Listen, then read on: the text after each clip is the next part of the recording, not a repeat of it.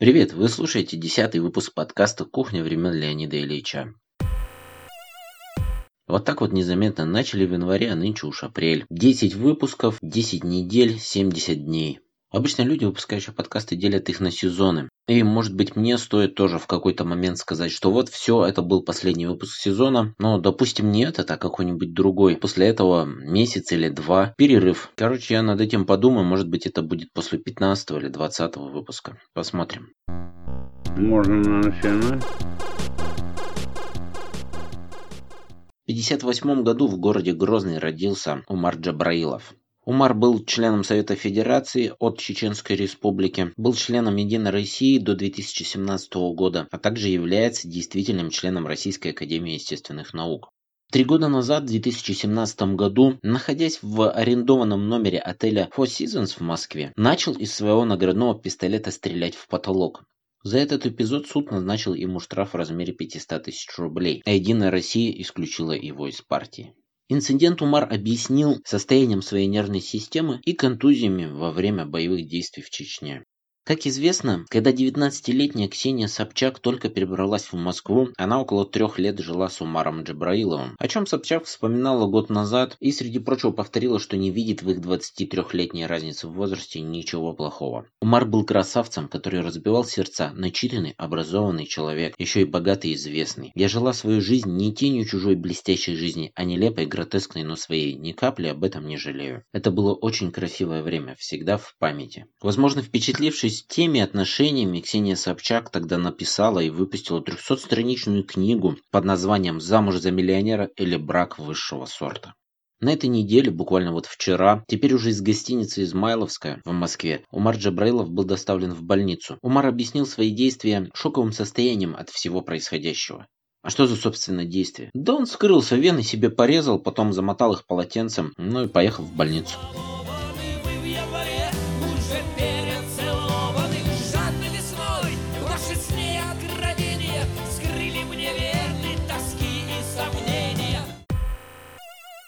Российская певица из конца 90-х, которая достигла максимального психологического возраста среди всех ныне живущих людей на Земле, по собственным ощущениям ей 140 лет, Земфира Рамазанова выпустила единственную новую песню за несколько лет.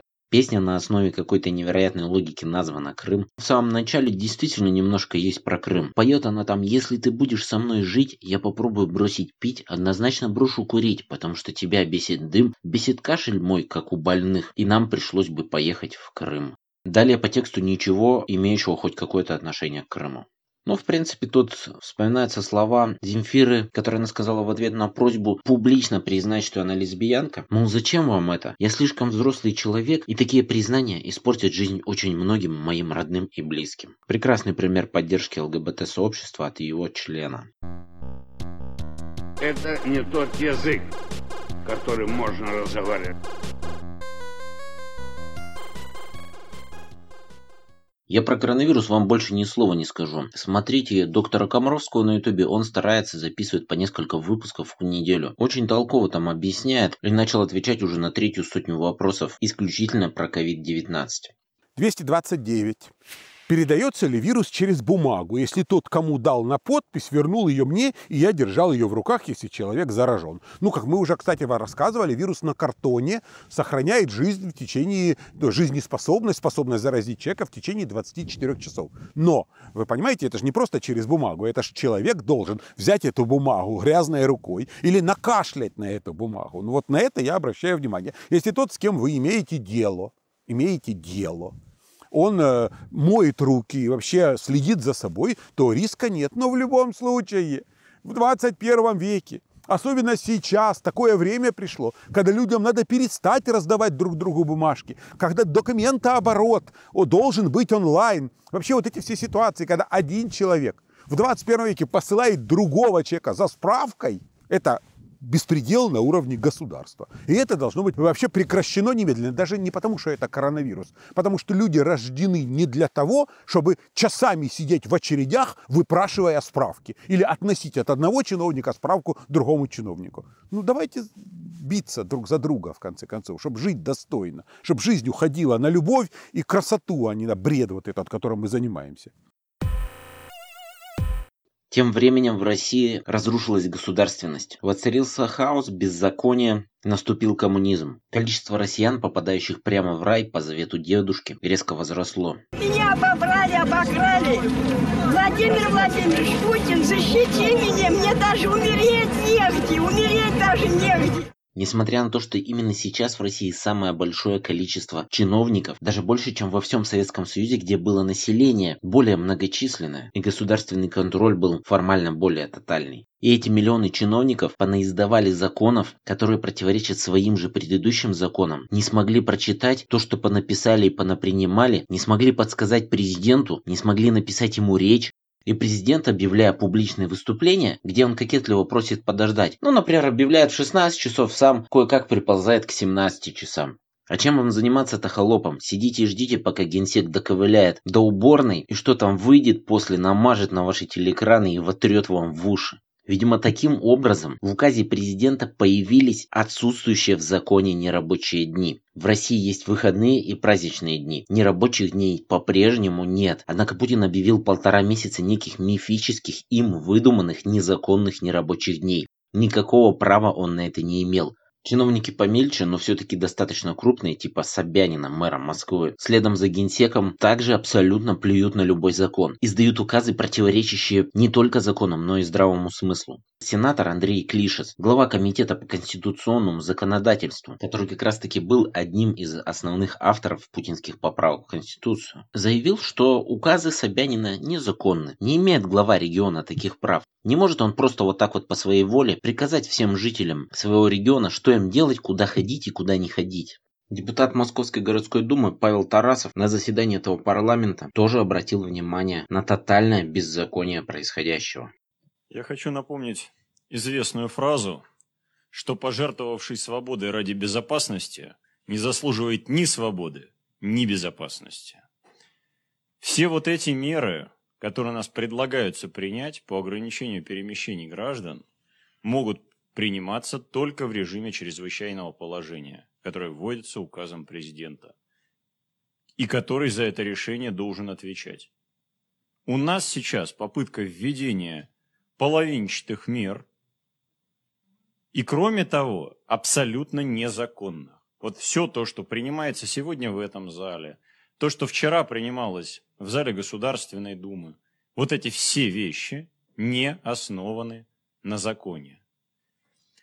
И они еще очень тяжело стыкуются с логикой. Скажите, пожалуйста, а каким образом получение спецпропуска на поход в магазин сделает этот поход безопаснее? То есть вот я вышел без пропуска, я злой правонарушитель, а как только я отчитался мэру, по какому домашнему адресу я живу, в какой магазин и за каким товаром я пошел, я все перестал быть либо э, потенциально э, рискующим заболеть, либо потенциальным распространителем вируса.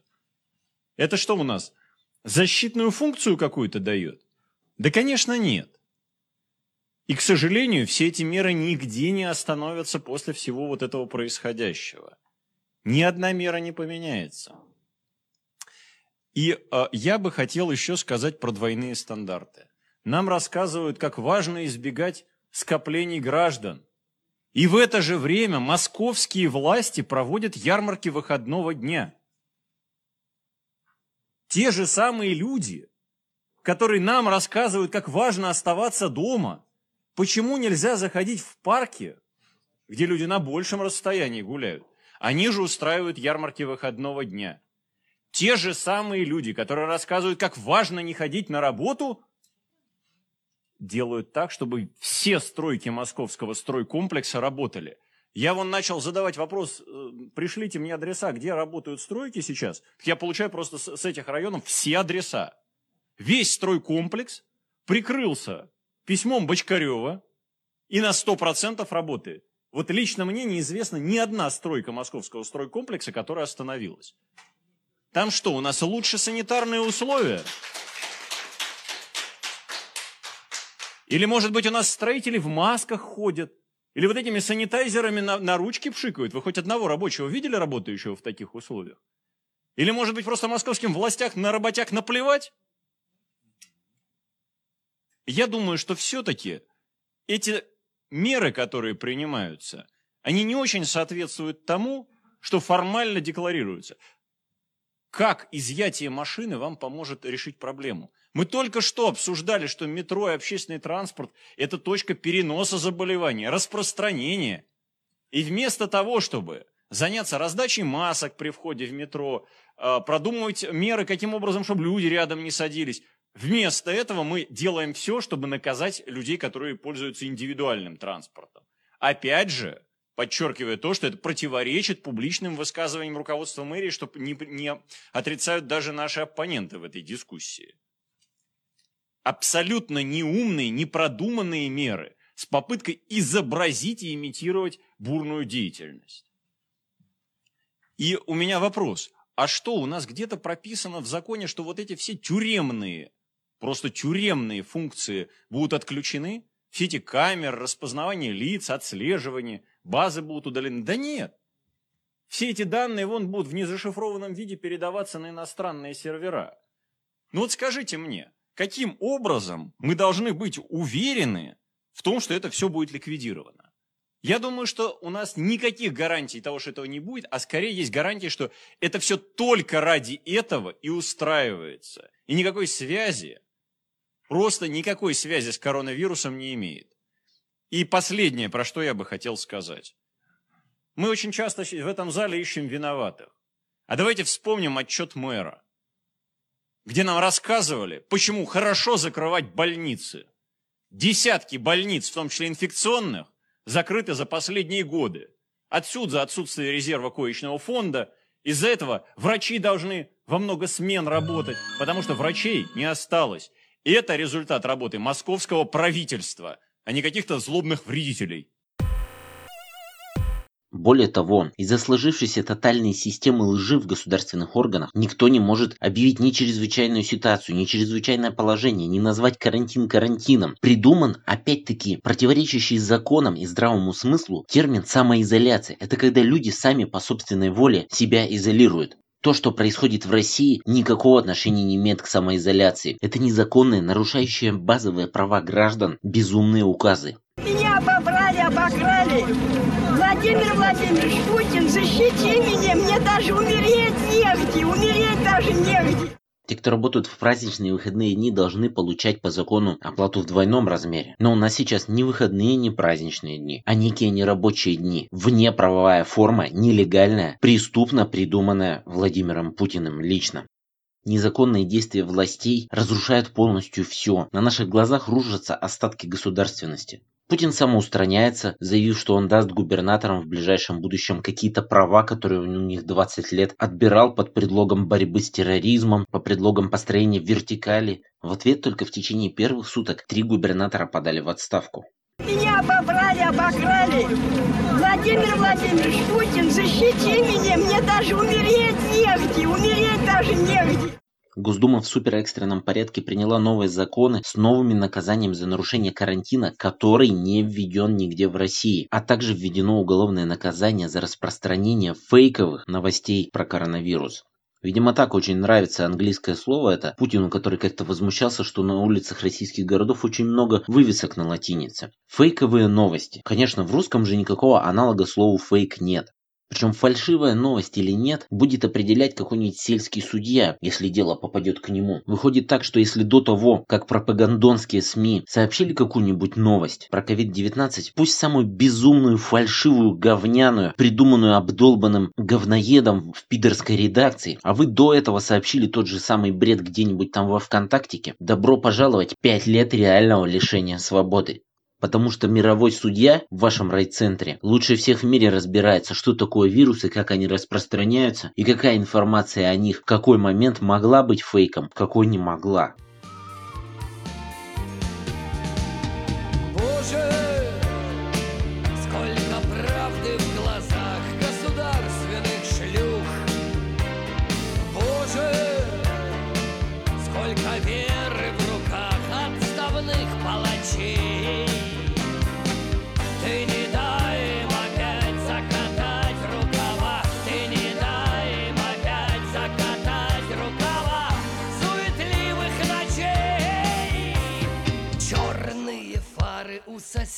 ворот Лютики, наручники, порванный рот. У главного врача главной больницы в России, борющейся с коронавирусом, обнаружен этот самый коронавирус. Но не будем его винить, что он там бороду не сбрил и в нарушении инструкции на бороду надевал маски и респираторы. В целом медицинский персонал заражается везде и очень много, а у нас еще и для них массово не хватает средств индивидуальной защиты. Так, например, в Новгородской области какие-то бандиты задержали главу Альянса врачей Анастасию Васильеву. Сразу ее задержали полицейские за то, что она с другими членами этого профсоюза собрали и передали местным медикам маски, перчатки, защитные комбинезоны, так как у местных врачей критически их не хватает. Их задержали и рядовым участникам профсоюза выписали штрафы по 2000 рублей, в протоколах так и написав «за передачу перчаток и масок врачам». Штраф 2000 рублей за помощь врачам, потому что, помогая врачам, нужно хвалить Путина, а они Путина не хвалили. После того, как из отделения Василию выпустили, на нее напали какие-то люди без формы и опознавательных знаков, избивали ее, душили, пока она не потеряла сознание, и отвезли снова в отделение полиции. Вы все еще хотите помогать докторам, чтобы они не все умерли от COVID-19? Сейчас вам Путин со своей армией полицейских объяснит, как нужно правильно помогать докторам, как нужно правильно родину любить, как нужно полтора месяца сидеть в неоплачиваемом никем отпуске, просто потому что он сказал, что за вами сохраняется заработная плата. Меня обобрали, обокрали. Владимир Владимирович Путин, защити меня, мне даже умереть негде, умереть даже негде. Русская православная церковь выступила против закрытия церквей и храмов, и сразу поступали предложения четко различать мирское, все эти ваши коронавирусы, и священное богоугодное. Мол, если Господь захочет, никакой карантин, никакие профилактические меры от коронавируса человека не защитят. Впрочем, Российская Федерация и Русская Православная Церковь созависимые организации. Порой сложно увидеть, где происходит некий водораздел между ними. Видимо, поэтому патриарх сообщил, что вообще-то можно спастись не посещая церковь. И тому пример святая Мария Египетская, которую в православии почитают 1 апреля. С Марией Египетской была такая история. В 12 лет она покинула родительский дом и стала блудницей. Этой профессии она посвятила последующие 17 лет. В какой-то момент Мария примкнула к группе паломников, направлявшихся в Иерусалим. Там Мария попыталась войти в храм гроба Господня, но какая-то сила удерживала ее, не пускала в храм. Осознав свое падение, она начала молиться в притворе храма. И после некая сила позволила ей таки войти в храм. Это все понятно. Однако, если патриарх нам говорит, что можно быть праведным, можно спастись, не посещая церкви и храмы, то зачем их раньше-то такое количество посещало?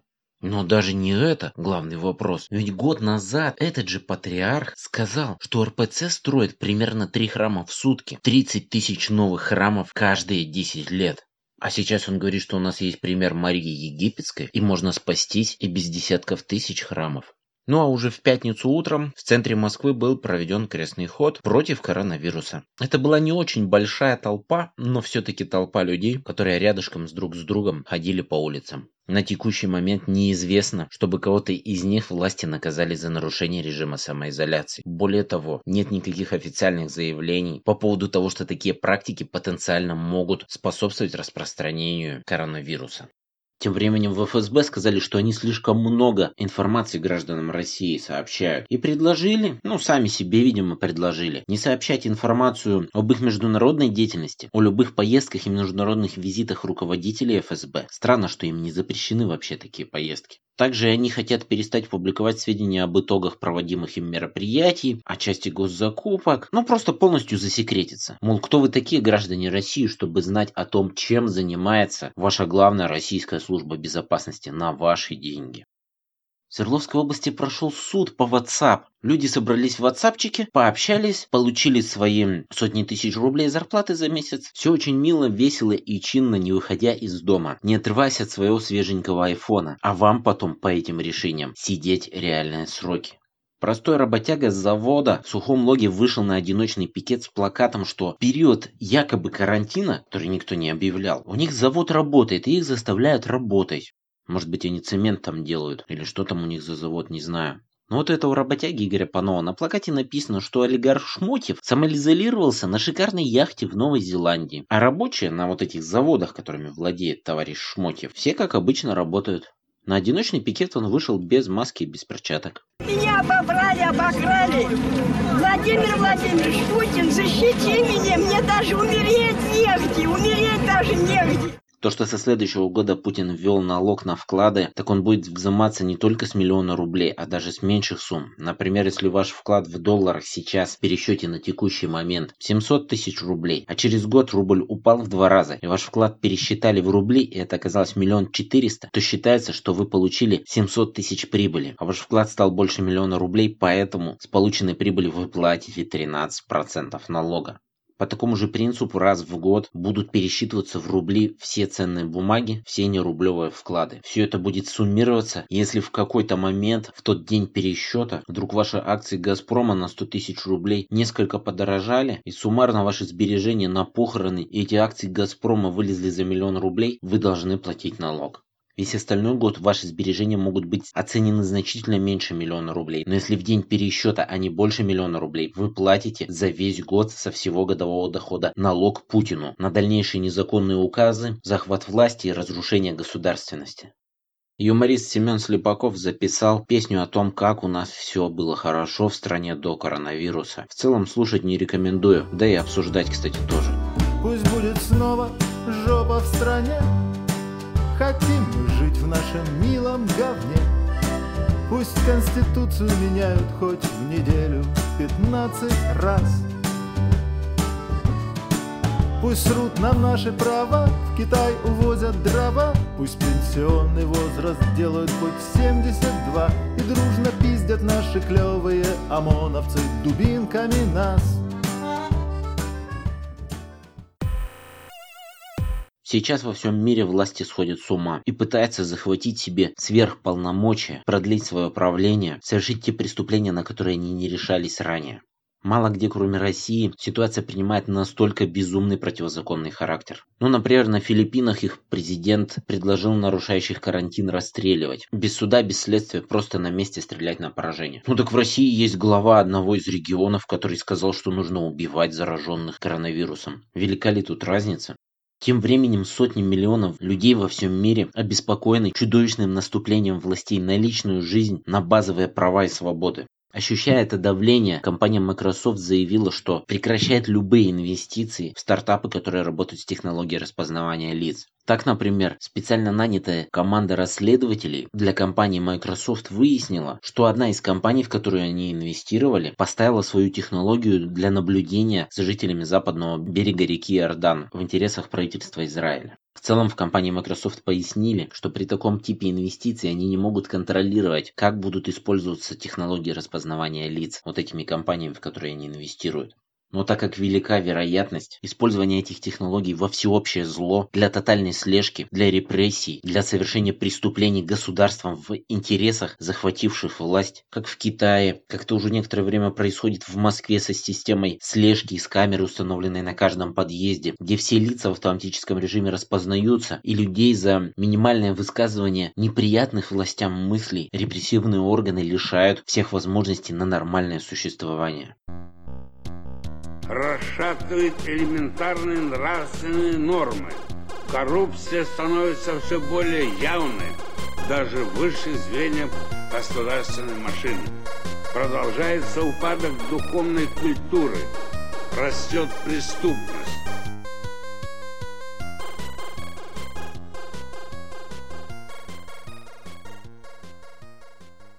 Восемь лет назад, 2 апреля 2012 года, из Тюмени в Сургут вылетел самолет АТР-72. Сразу после взлета самолет начал падать и примерно в полутора километрах от аэропорта упал на заснеженное поле. Снега в том году было много. На борту находилось 43 человека, 33 погибли. Не так далеко от ближайшей трассы упал самолет, как долго расчищали по снегу к нему путь. Спасательный вертолет, который бы очень помог в этой ситуации, не был использован, потому что местные экстренные службы не смогли определить, а для этих ли случаев у них этот вертолет, а как оформить потраченное топливо, а что делать, если топлива уже нет, а по документам оно еще есть, а летает ли вообще этот вертолет. Пострадавших повезли через полгорода в больничку на Мельникайте, хотя можно было даже не заезжая в город везти в Патрушево, что в три раза ближе и в пять раз быстрее. Ну и Мельникайте, не понять зачем, абсолютно бессмысленно, преступно-халатно была перекрыта только когда уже последние скорые везли последних пострадавших и погибших. Могли выжить больше, но более того, катастрофа могла не случиться. А вышло все как, свалили основную вину на погибшего пилота. Дело в том, что на тот момент авиационные правила позволяли командиру воздушного судна отказаться от обработки противообледенительными средствами. Причем отказался он якобы устно. Раз он погиб, то задним числом можно оформить любые внутренние служебные записки, где некий техник якобы у него спросил, а тот якобы ему ответил. Техник это все услышал, зафиксировал, и при погодных условиях, требующих противообледенительной обработки, она не была выполнена. Это же и деньги, и время. Помимо командира рейса, обвинения были предъявлены начальнику дежурной смены ЮТР «Техник». Это контора, которая занимается обслуживанием самолетов у нас в Рощино. Ну, уже не занимается, конечно, потому что эту контору после того инцидента расформировали, типа публично порицают халатность, с которой она работала. И тут же создали новую какую-то с очень похожим названием. И все сотрудники из той уволились и устроились в новую на те же должности с теми же зарплатами. И все происходит как было. Но начальнику смены и авиамеханику потом суд дал по 5 лет колонии поселения. Глобально из этой истории можно выделить несколько моментов. Первое. Теперь КВС не могут отказываться, тем более вот так вот на словах, от противообледенительной обработки, если по погодным условиям она требуется. По итогам расследования этой катастрофы были изменены соответствующие авиационные правила. В следующий раз на погибшего КВС подобную экономию списать уже не получится. Второе. Совершенно удивительная ситуация, что среди 43 человек тем рейсом летел мой знакомый, которого я видел, пожалуй, даже не одну сотню раз до этого. Так как мой подкаст слушают по большей части мои друзья, то и так все прекрасно знаете и помните этот кошмар и ужас, что было в день катастрофы, что было потом, как это все тянулось, и одни чудовищные новости сменяли другие. Для меня, пожалуй, это слишком личная история, которую при текущем состоянии свободы слова в стране я готов рассказать только лично. То есть, если вам интересно, и мы с вами знакомы, но эту историю вы не застали, дайте мне знать, захотите, лично вам расскажу. Исходя из этого, второй момент, который остался таким сухим остатком, запекшейся кровью. Публичное заявление, что президента, что губернатора, что главы города не имеют никакой юридической силы. Поясню на конкретном примере. Губернатор говорит, родственникам погибших в этой авиакатастрофе выплатим по 5 миллионов рублей, пострадавшим по 3 миллиона рублей. Авиакомпания говорит, 3 миллиона тем и по миллиону этим. Президент говорит, по 5 и по 2 миллиона. Всем выплатим кучу миллионов. Так вот эти слова только для красивой картинки в СМИ. К действительности они не имеют никакого отношения. Так, например, если сейчас губернатор заявит, что всем жителям Тюменской области для того, чтобы пережить эти безумные голодные каникулы, будет выплачено по миллиону рублей. Что вы сделаете дальше? Ну, допустим, подождете, что кто-то вам разъяснит, как этот миллион рублей можно получить. Через некоторое время у вас возникнет желание обратиться в какие-нибудь органы и запросить уточнение, процедуру получения этого миллиона рублей. Так как говорил губернатор, логично обратиться в администрацию областную. Например, вы напишите письмо, дождетесь, пока Почта России заработает, отправите ее заказным, значит, и через месяцок получите ответ, что таких выплат областным законодательством не предусмотрено. Тогда вы напишите новое письмо, где приведете конкретную цитату губернатора из этого публичного выступления. И скажете, вот же губернатор сказал, на что вам ответят. Это было личное мнение, личное пожелание или еще какая-то хрень, не имеющая абсолютно никакой юридической силы, сказанная вот конкретно этим человеком, по несчастной случайности являющимся еще и губернатором вашим. Никакие выплаты вам не положены, никаких законов об этих выплатах нет. Поэтому губернатор, президент, мэр города, любой другой чиновник у нас в России может красиво после любой катастрофы, во время любой эпидемии говорить, мы сейчас всем по миллиону выплатим, по 10 миллионов выплатим, мы сейчас 10 триллиардов выделим, мы сейчас всех победим, со всеми справимся. И все. Кроме красивой картинки в СМИ, за этим ничего не следует. Это не возлагает на них никакой ответственности. Никакие деньги никому не будут выплачены. Поэтому, когда вы слышите после авиакатастроф, как родственникам погибших, а также выжившим и оставшимся коллегами на всю жизнь, обещаются со всех сторон миллионы, не представляете, как они красиво живут в новых дорогих домах, ездят на новеньком Каене. Миллионы обещаются, лишь потому, что никто их не собирается выплачивать. Такова могучая поступ истории.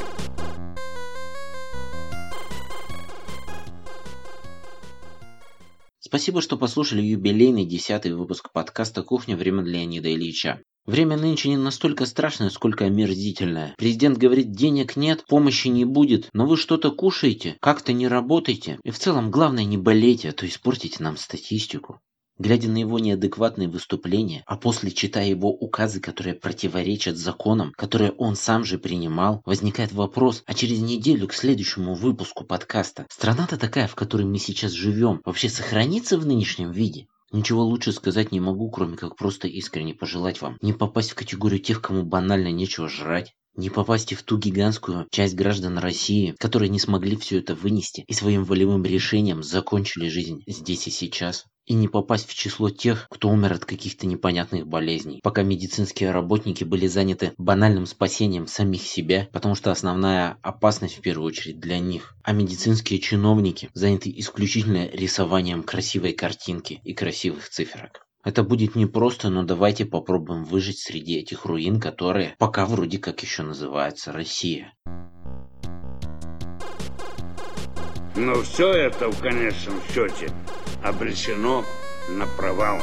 Дело свободы, дело прогресса непобедимо.